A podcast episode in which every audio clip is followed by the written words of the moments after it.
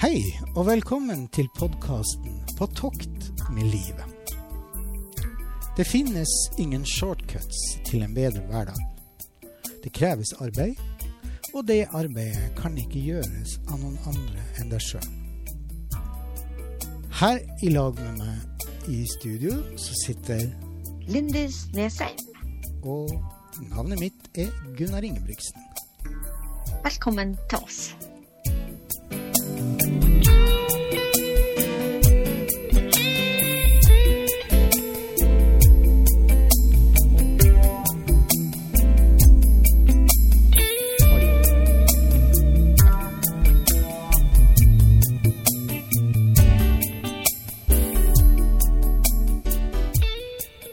Velkommen til et nytt tokt med Gunnar og meg. I dag er temaet sårbarhet. Hva er sårbarhet? Og hva er det som gjør oss sårbare? Vi skal snakke om hva slags reaksjonsmønster vi får. Og så skal vi innom hva konsekvensene av sårbarhet er, og hvordan vi kan forsone oss med at også sårbarheten er en uunngåelig kjensgjerning i våre liv. I psykologien så opereres det med tolv basisfølelser. Og sårbarhet det er ikke en av dem. Så hva er da sårbarhet? Hvis jeg spør min ingeniørmann, så sier han manglende styrke til å tåle påkjenning og stress. Det er hans strukturverden. Og Hvis jeg prøver å overføre det til menneskeverden, så høres det fryktelig pinglete ut. Ikke sant, Gunnar? og, når, og når du kaller det for menneskeverden, så begynner jeg å lure litt grann på han Leif. Eh, hva er han for noe? han, han tilhører definitivt strukturverden. ja, ja, absolutt. Ja da, nei, ja, da det, kan, det, kan, kanskje oppleves som pinglete. Ja, men, men, egentlig, og det er det vi skal finne ut av i dag, om det er eller ikke. Eh, men det handler om smerte. Og vi rammes av et eller annet. Og så kan man spørre seg, er sårbarhet en, en blanding av forskjellige følelser? Som f.eks. skyld, svakhet, sorg, skam. Mm. Og Gunnar, hva er det som gjør oss sårbare? Det kan jo være så masse.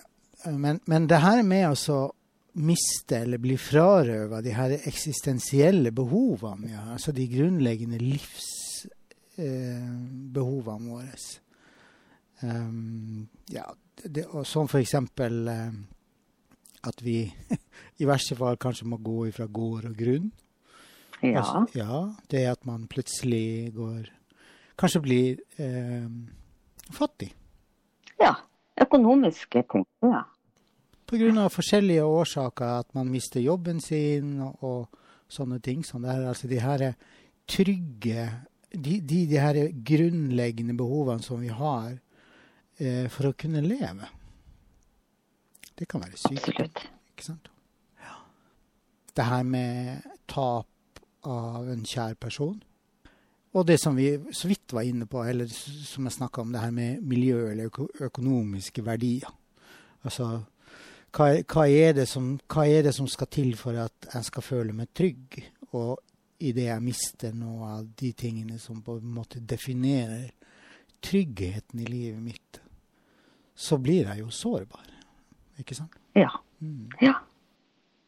Jeg sitter faktisk her og tenker på et spesielt tilfelle i min familie.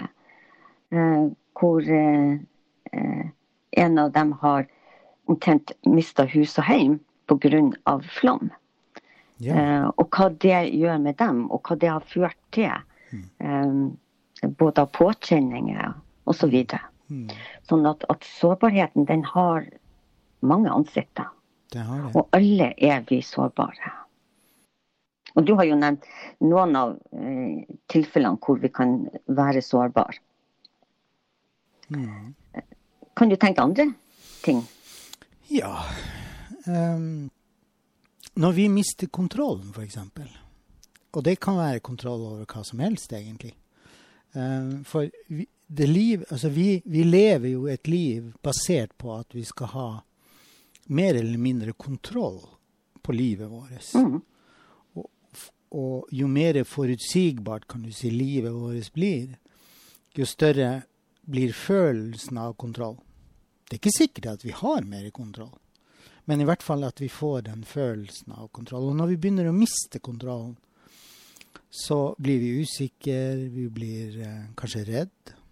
Mange sånne her eh, følelsesmessige reaksjoner. Altså det her Si at du mister jobben din, så, så, kan du føle en form for skam.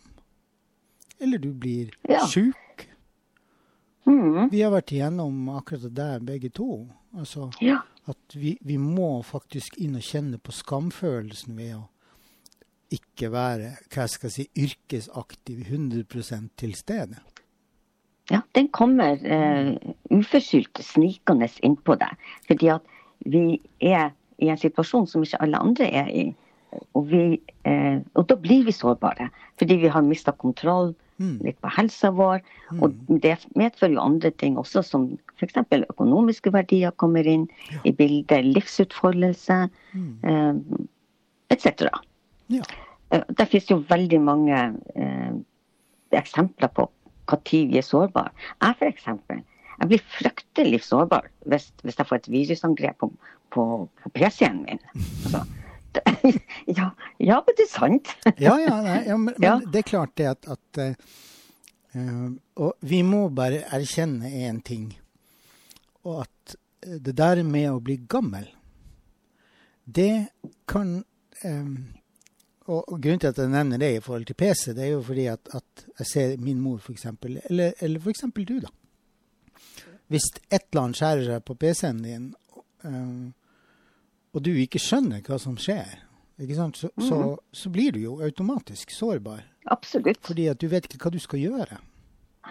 Og det jeg opplever da i den sårbare situasjonen, mm. det er at jeg blir rasende. Ja. På maskin, da, naturligvis. Mm. Ja, ja. Ikke på meg sjøl, som ikke kan så mye. Men, men, jeg blir frustrert. Jeg blir irritert. Mm. Jeg, svetten hagler. Mm. Og så blir det jo helt umulig å prate med.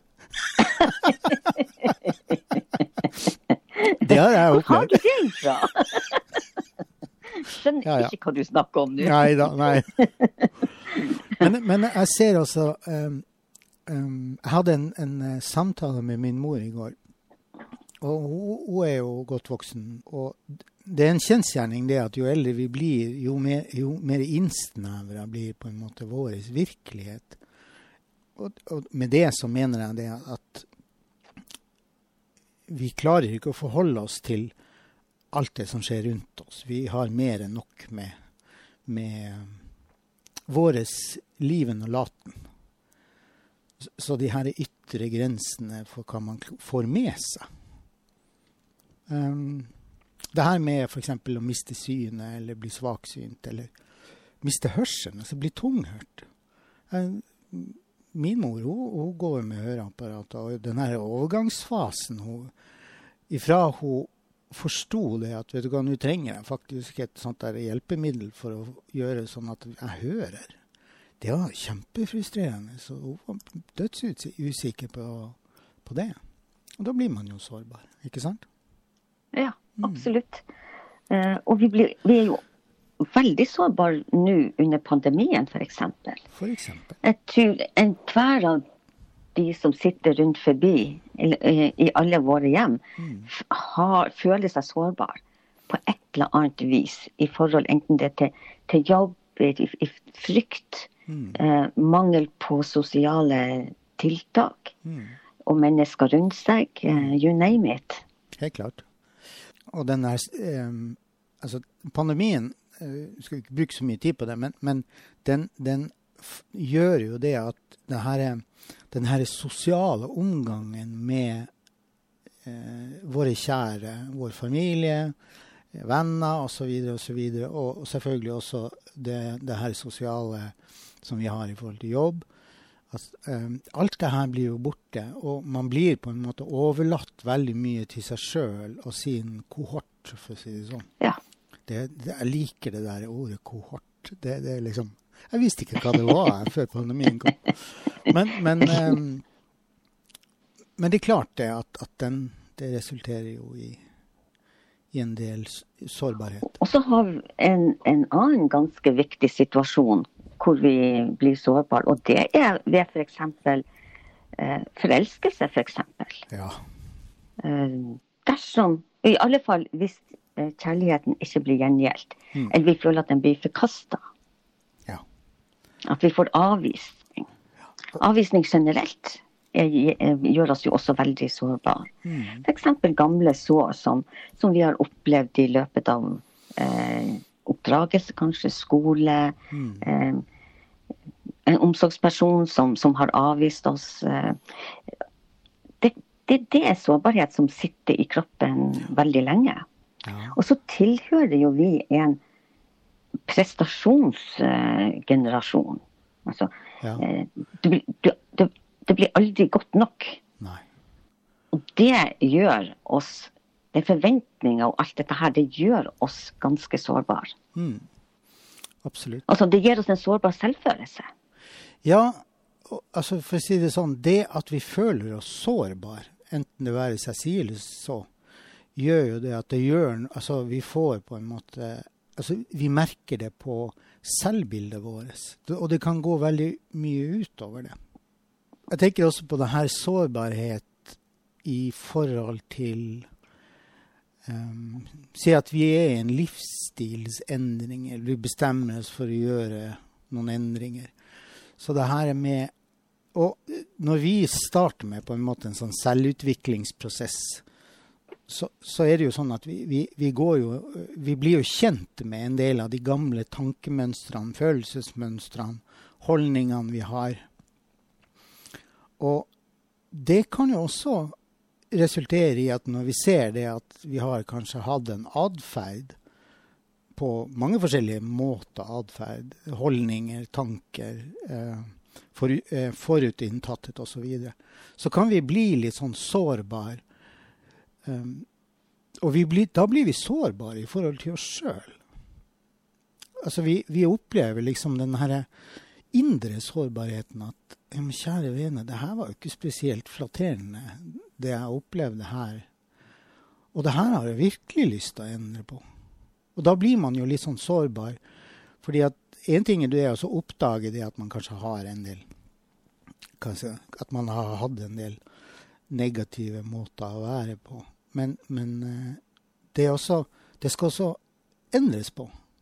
Og vi skal på en måte finne de rette verktøyene i forhold til det. Det er så bra, for nå er du inne på et uh, tema som jeg brenner ganske mye for. og det er Hva slags reaksjonsmønster har vi? Hva, hva gjør det med oss når vi blir sårbare? Jeg tenker det at, at når vi oppdager de her, det som vi da etter hvert som vi blir kjent med oss sjøl, opplever som feil. Jeg er ikke så veldig glad i ordet feil, for det er så veldig negativt, men vi oppdager det at, at de her tingene vi har sagt og gjort og oppført oss på, ikke altså, det er ikke måter vi ønsker å være på. Vi ønsker ikke å være sånn, så vi gjør noen endringer. Og eh, for å bare dra inn det her med din egen sårbarhet i forhold til endringen, det her med å innrømme feil. Altså innrømme det at shit, unnskyld uttrykket, men det her var ikke Jeg har ikke lyst til å være sånn lenger. Og når du da bestemmer deg for at OK, her skal jeg gjøre noe med, så er for mange i hvert fall, så er det her med å eh, sette ord på de tingene som, som ikke var bra før.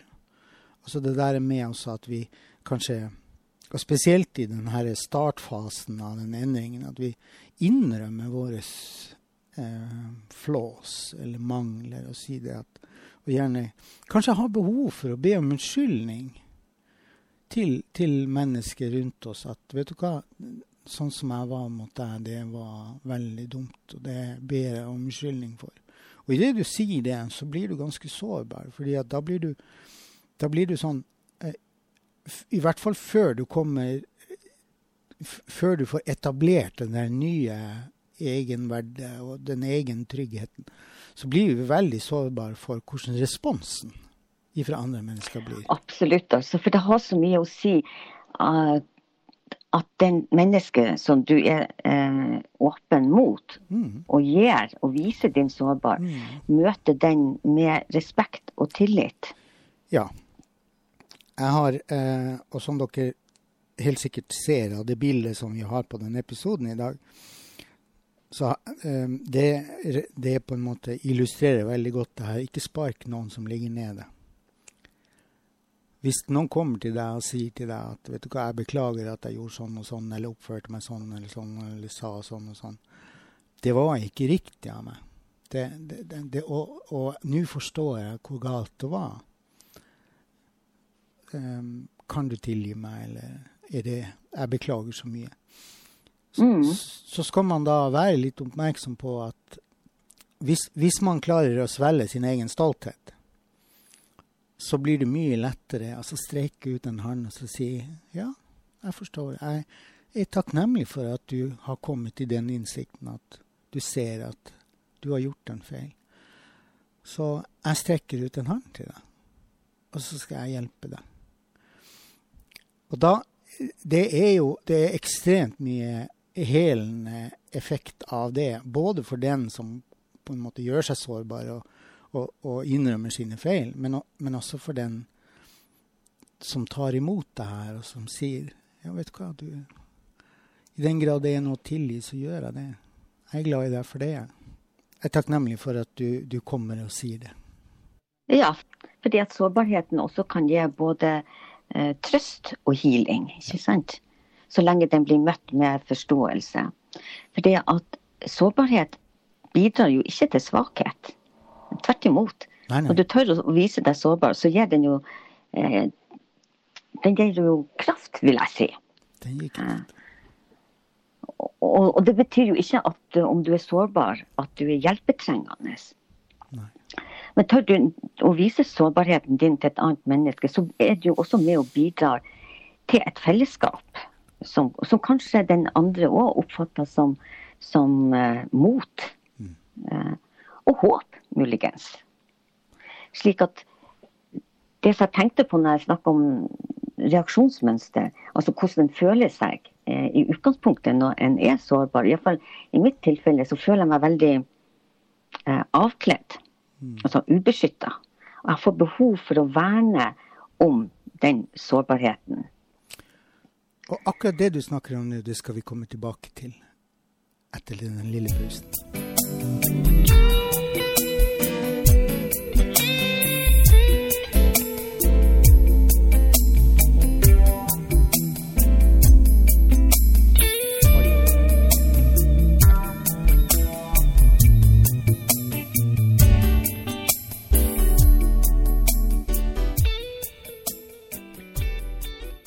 Lindis, Ja. hvordan blir vi når vi blir sårbare? Hva, hva som skjer med oss da? Hva slags reaksjonsmønstre tenker du at vi får? Jeg tenker at den sårbarheten har veldig mange ansikter. Uh, og at uh, det føles, det føles ubeskytta. Uh, som om du må verne mot noe som er sårt, som du kanskje ikke har så veldig lyst å dele med andre. Mm. Eh, fordi det er eh, ubehagelig. Mm. Kanskje føler du på svakhet. Kanskje føler du på skam. Mm. Skyldfølelse gjerne. Kanskje skyldfølelse for, for, for gamle ting, eventuelt. Eh, eller du føler deg svak. Du vet egentlig ikke hva som ligger i den sårbarheten. Eh, og i og med at vi har så masse forventninger om at vi skal være så gode til alt mulig, og alt skal se så bra ut, så går vi jo rundt med ei sånn lykkemaske Mm. eh, til tider. Og så tør vi kanskje ikke alltid å ta av oss den maska. Nei. Og vi kanskje tør ikke å ta den av, verken for vår egen del i forhold til oss sjøl. eller til andre. For det er ganske tøft å innse det som du var inne på i stad, f.eks. å måtte face eh, egne eh, feil. Mm. Eller egne mistak eller en elendig situasjon. Mm. Fordi at du vet, altså underbevisstheten vet at da må jeg gjøre noe med det. Mm. Ja. Og, og menn har jo Nå siden jeg er mann og sånn, så har jo mange ganger møtt på den sårbarheten. Og før så, så um, reagerte jeg veldig ofte med å bli uh, kanskje både hissig og påståelig og nekta å hva skal jeg si, innrømme at jeg hadde gjort feil. Altså den indre, altså Stoltheten den fikk seg et realt uh, skudd for baugen. Og, og jeg tror ikke det er noe spesielt for menn, for sånn er det med oss alle mennesker. Men, men vi skal liksom uh, Vi skal ikke Altså, i, i, en manns verden så er det også det å vise at vi har gjort en feil, det kan være et tegn på svakhet. Og så, sånn, sånn som vi har snakket om, om at sårbarheten ja, er for, for, stolthet var et av de adjektivene jeg ikke hadde med her. Mm. Eller stolt. Um, så, så, det var et godt poeng. Kanskje det er mulig at menn uh, tenker såra stolthet i større grad enn kvinner. Ja, i hvert fall i min generasjon så er det liksom Vi er liksom blitt oppdratt og opplært til å være altså store, sterke trygge bautaen, liksom. Um, om det er sånn eh, enda, muligens, men kanskje ikke i så stor grad. Jeg har en opplevelse av at unge, uh, unge menn i dag er mye mer ydmyke i forhold til si, sin egen stolthet. Altså de, de ikke Men, men det, det, altså, det er jo ikke noe fasitsvar på det. fordi at det, det, her, det, det, er jo så masse karaktertyper ute og går. ikke sant? Men, men, i hvert fall så når jeg vokste opp, og, og sånn som jeg, når jeg ble oppdratt som en mann, så hadde min, min far veldig klare meninger om hvordan en mann skulle være. Ikke sant. Som på en måte ikke passer inn i dagens samfunn. i det ja, Prestasjonsgenerasjon. Ja. Og dette her med um, løft ditt hode, du raske gutt. Ikke ja, sant? Ja, ja, Det er snakk om modighet og stå på og Ja, skal ikke vise noe svakhet. Og da er vi jo til, liksom tilbake igjen til steinalderen og den her atferdsmåten menn og kvinner var da. man, vi skulle liksom være eh, the providers. Vi skulle sørge for å gå ut og jakte og være forsvare familie og kohort og alt det her. Der kom ordet igjen. Ja, der fikk du brukt det ordet. Ja, Nå var du heldig. ja, gud, hvor flink vi er.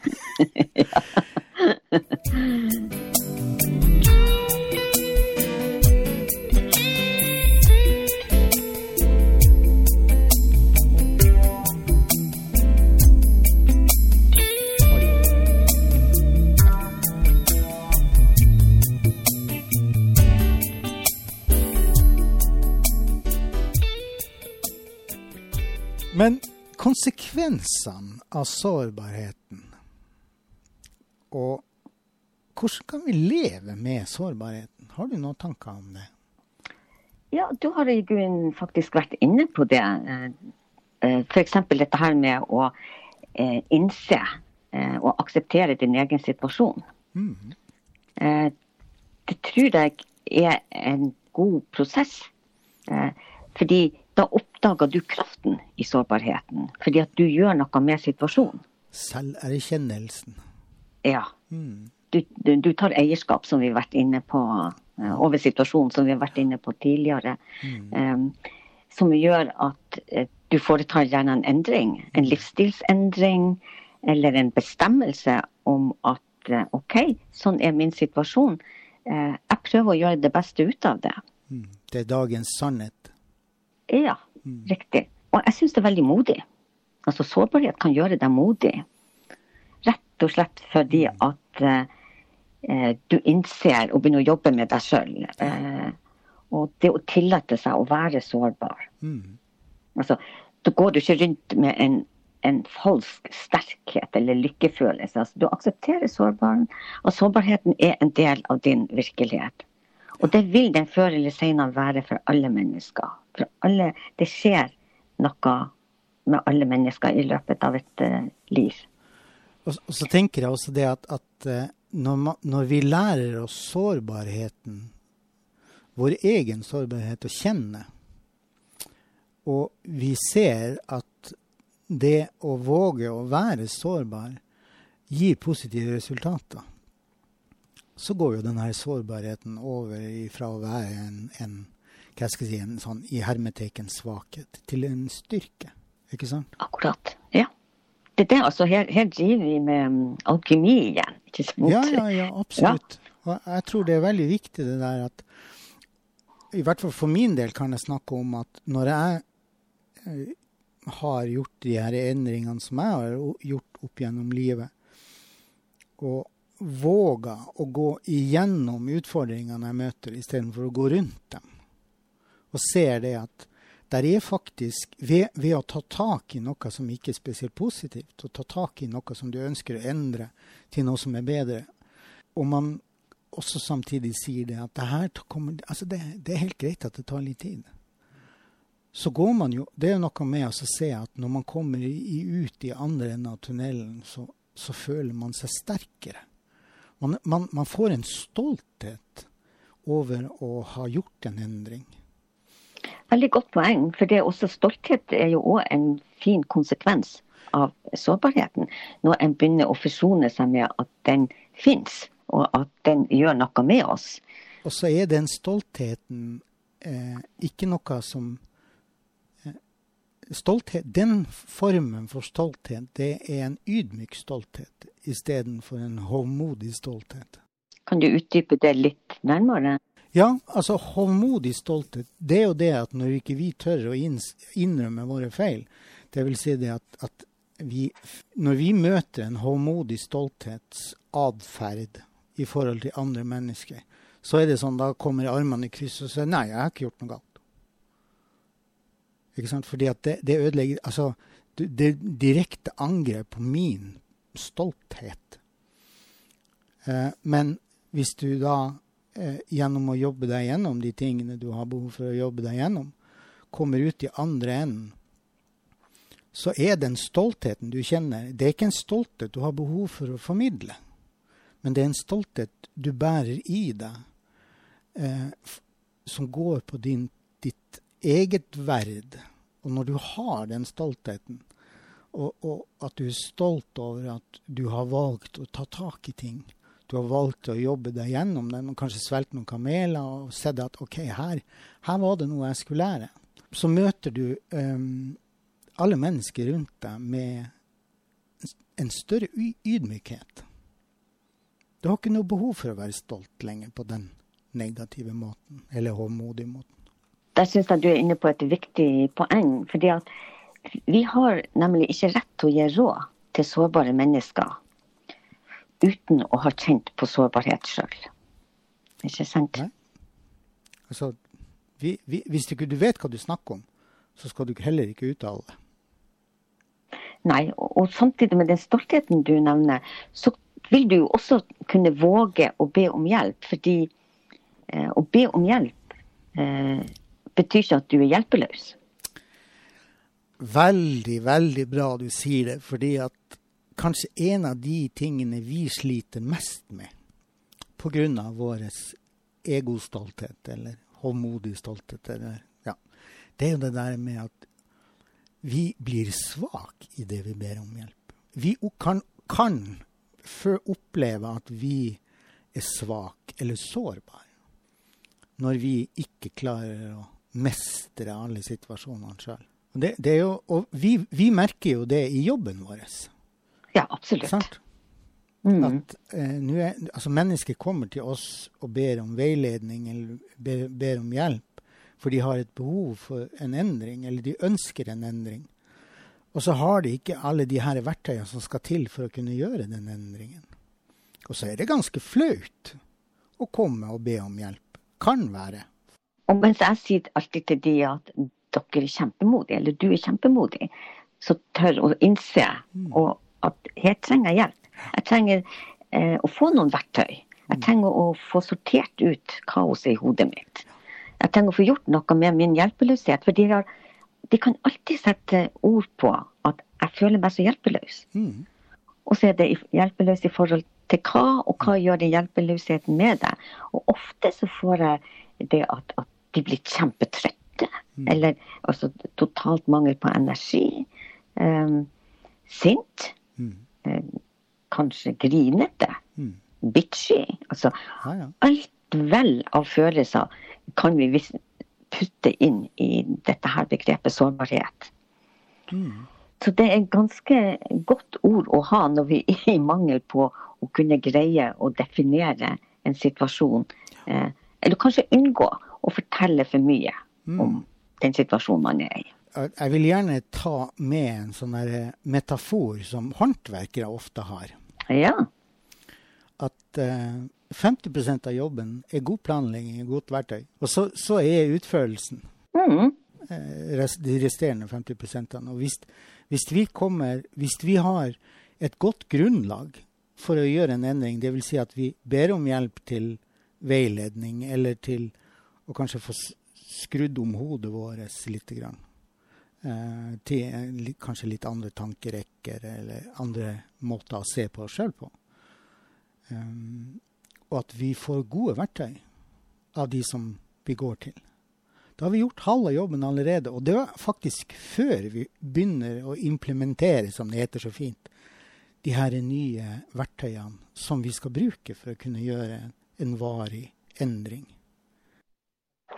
Og da er du i, i gang med, eh, med, å trene på det med rett og slett å leve. Mm. Og tilpasse deg sårbarheten, akseptere den, ja. bearbeide den.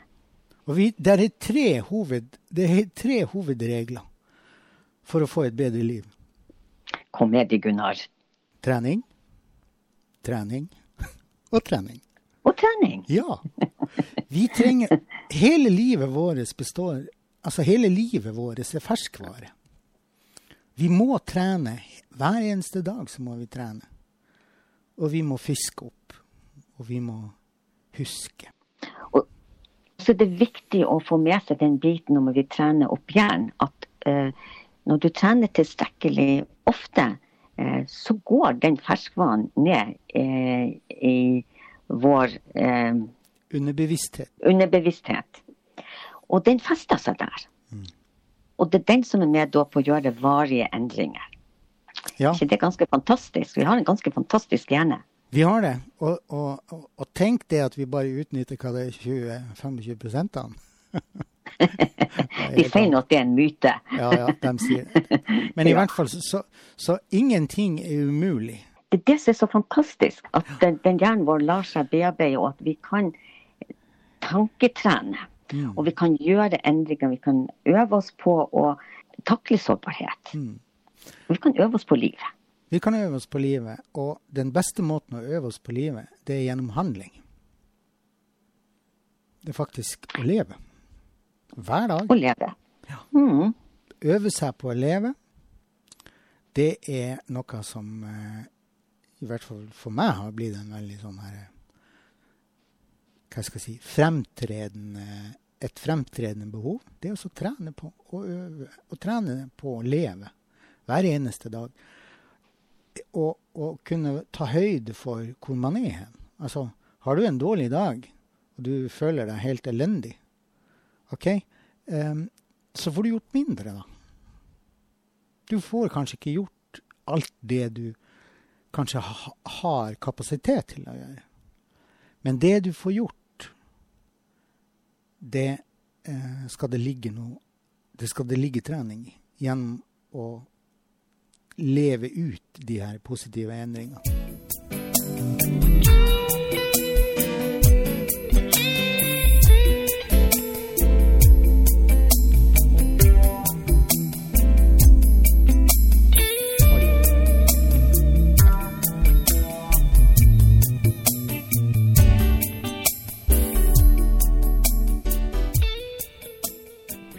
Noe mer tilfelle i forhold til dette med å eh, Hvordan vi skal leve med eh, konsekvensene av sårbarhet? Eller har vi fått med oss det mest viktige nå? Ja, altså vi har vært igjennom, eh, vi har vært igjennom hva, de her sårbare, hva sårbarheten kan Hvor den kan komme ifra, hvordan den kan komme til uttrykk. Eh, at den, vi, eh, vi ser at sårbarheten blir veldig fremtredende når vi eh, blir frarøva eller mister sånne eksistensielle behov. Eller møter, mister kontroll, f.eks. Eller blir gammel, ja. eller masse sånt. Og ved, ved, også, ved ha et bevisst forhold til at en, den sårbarheten vi har, det er en del av livet. Og det er ikke noe som definerer oss. Det er, noe, det er et naturlig resultat av å leve og føle og, og oppleve og erfare og bli klokere. Absolutt. Vi, og, og, og, det her er med også det at vi, vi eh, lærer oss å kjenne litt på eh, hvordan vi sjøl reagerer i forhold til sårbarhet. Det å forstå at det er forskjellige former for stolthet, det har vi vært innom. Ja. Håmodig stolthet og ydmyk stolthet. Og, og det her med å erkjenne det, at det er helt greit å være sårbar. Og det tror jeg vi har, kanskje har fått godt fram i løpet av eh, denne podkasten vår. Jeg har lyst til å presisere nå helt på slutten at igjen at sårbarhet er absolutt ikke tenkt tegn på svakhet. Nei, det er heller motsatt. Det er en helt naturlig del av vårt liv. Absolutt. Jeg holdt på å si amen til det òg. Pastor Ingebrigtsen han var plutselig til stede. Ja, nei, absolutt. Det der med at sårbarheten er en styrke for oss, det, vi, det tror jeg vi skal legge oss godt på minnet. Og med det så kjenner jeg liksom det at vi er, vi er klar for å avslutte. Ja. Takk til for i dag er slutt. Ja. Vi kan fortøye. Vi har reva seilene, og vi har eh, lagt til kai. Ja. Og før vi eh, går fra bordet, holdt jeg på å si Før vi går i land, så, så kan vi si Skip ohoi. Og takk for i dag. Ja, ha en fantastisk dag. Ha det bra. Ha det godt.